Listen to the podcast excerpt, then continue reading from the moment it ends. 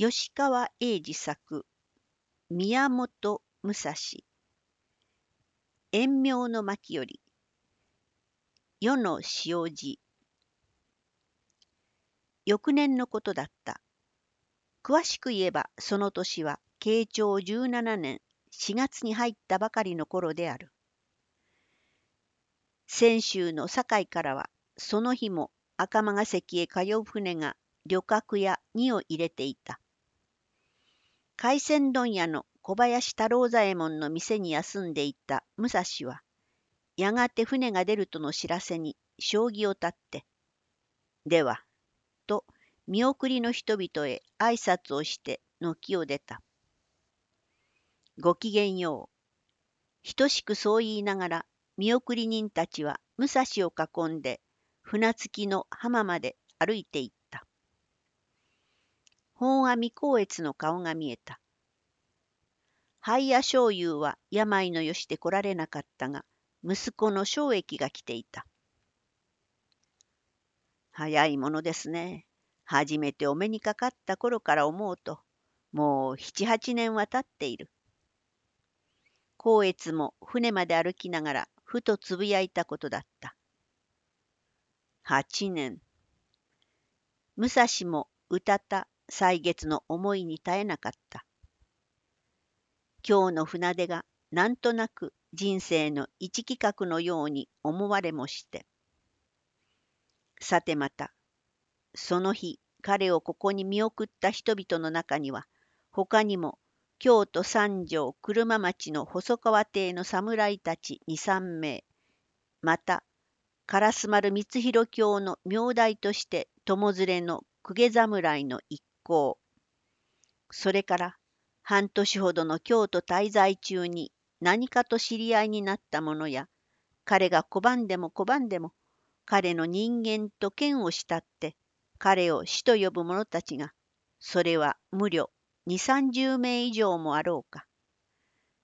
何しろ武蔵にとっては、やや迷惑すぎるほどな動静をもって見送りに加わっている一団もあった。で、オクラルル武蔵は、語りたいものとはかえって語り合う間もなく、一人船に移ってしまったのであった。行き先は武前の小倉。そして彼の使命は、細川家の長岡佐渡の斡旋で、佐々木小次郎と積年の宿題たる試合の役を果たすにあった。もちろん、この話が具体的に決まるまでには、反浪長岡佐渡の奔走や文書の交渉がかなりあって、武蔵が昨秋以来、今日の本阿弥光悦の長屋にいるということが分かってからでも、約半年もかかってようやくまとまったことなのであった。巌流佐々木小次郎といつかは一度一後の面接は避けがたいであろうとは武蔵もく期していたことだった。ついにその日が来た。だが武蔵はこんな晴れがましい人気を追ってその場へ臨もうなどとは梅雨だにも予期していなかった。今日の出立にしてもしかりである。こういう大行な見送りなど、心の内ではもってのほかなと思う。思いつつ拒み得ないのは世間の人々の行為である。武蔵は怖いのである。理解ある人の行為には襟を正すが、その修謀が不覚化して人気というような波に乗せられることを恐ろしいと思った。一体誰がこういう切迫の日を持ってきたか。考えてみると小次郎でも自分でもない気がする。むしろ周囲だと思う。いつとはなく二人を退治させ二人を幸せてみることに世間が先に興味や期待を大きく醸して、やるそうだ、と言い、やる、と断じ、ついに、いつの何日、と、まだ噂のうちから、火まで取り沙汰されてきたのだった。こういう世評の対象になったことを、武蔵は密かに悔いている。かくては自分の名声とやらは喧伝されるに決まっているが、彼は今、決してそんなものを求めていなかった。むしろ、もっと一人の沈船と一人の目視とを必要としている。行と工夫との合致のために、そして愚道王将の啓蒙を受けてからの地は、なおさら同業の生涯の遠いことを彼は痛感しているのであった。さはいえ、と彼はまた思うのである。世間の恩というものを生きていること、それはすでに世間の恩であった。今日、この船出に身にまとうている黒い小袖は、光悦の母が自ら針を持って縫うてくれたものである。手に持つ新しい傘やわらじ、その他一物たりとも何か世間の人の情けのこもったものでないものはない。言わんや六六米も作らず布もおらず百姓の耕す泡を食っている身はまさしく世間の恩で生きている。何をもって報いようか。心をそこに置くとき、彼は世間に対して慎む心こそあれ、迷惑がる気持ちなど起こすのはもったいないと知るのだったが、しかし、その行為があまりに自分の進化に対して課題でありすぎるとき、彼は世間を恐れずにいられなかった。送るもの、送らるるものの間に目に見えぬ時は流れて、おさらば、おさらば。船は友綱を解き、武蔵は船に、人々は岸に残って、呼び交う間に大きな帆は青空に翼を張った。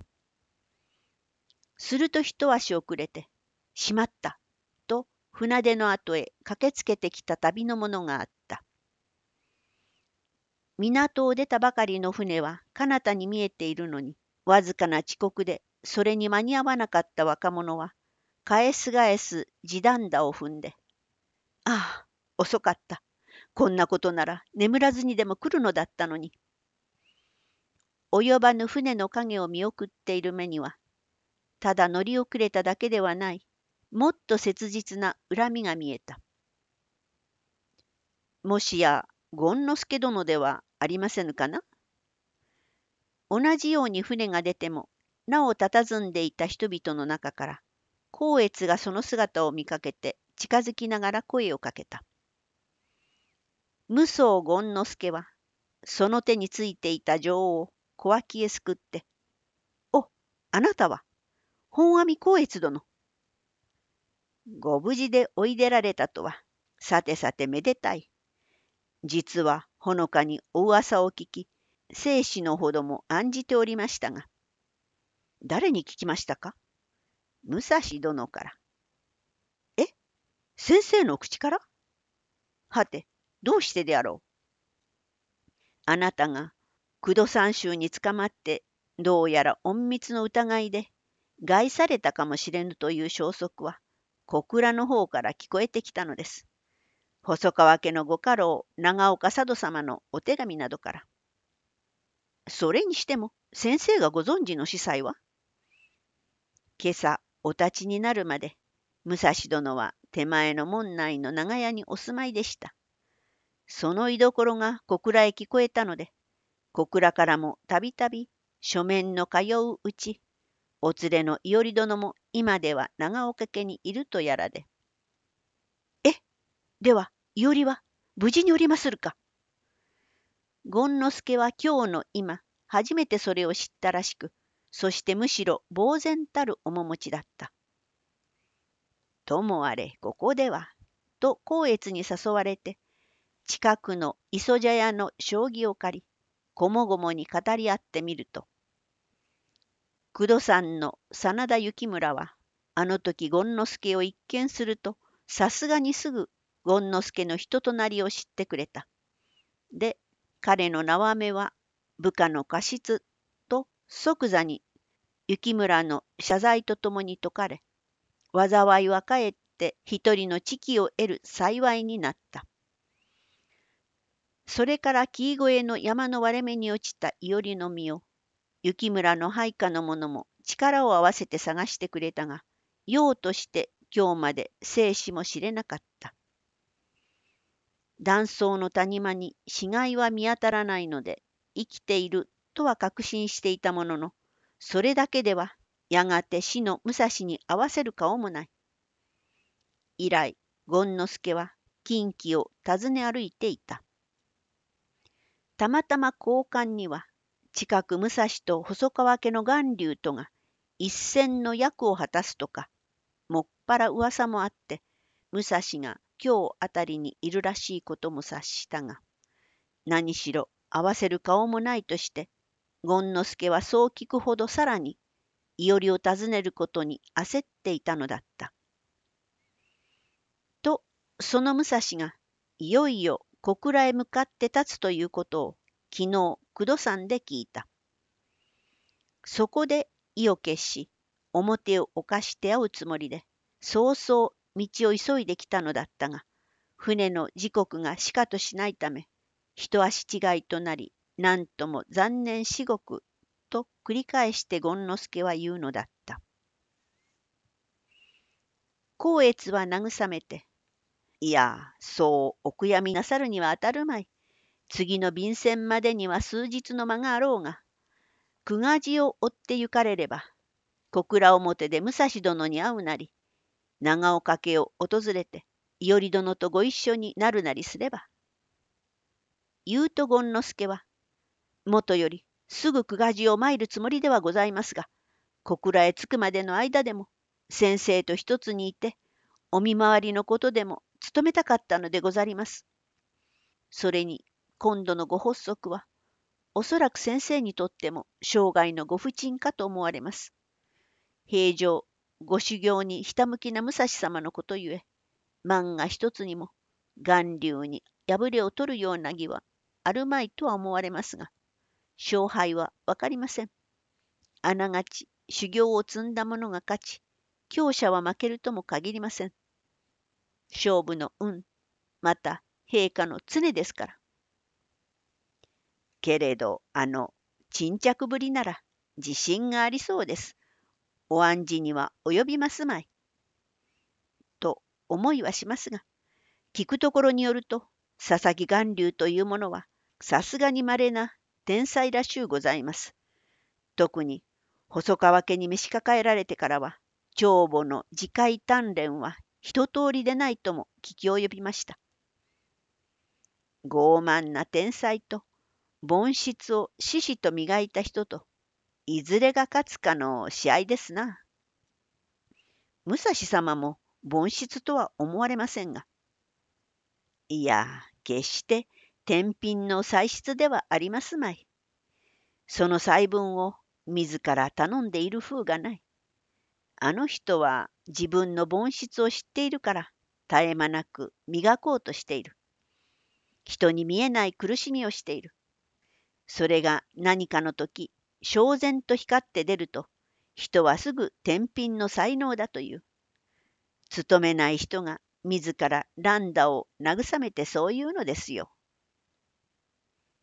権之助は自分が言われている気がしたのだっ。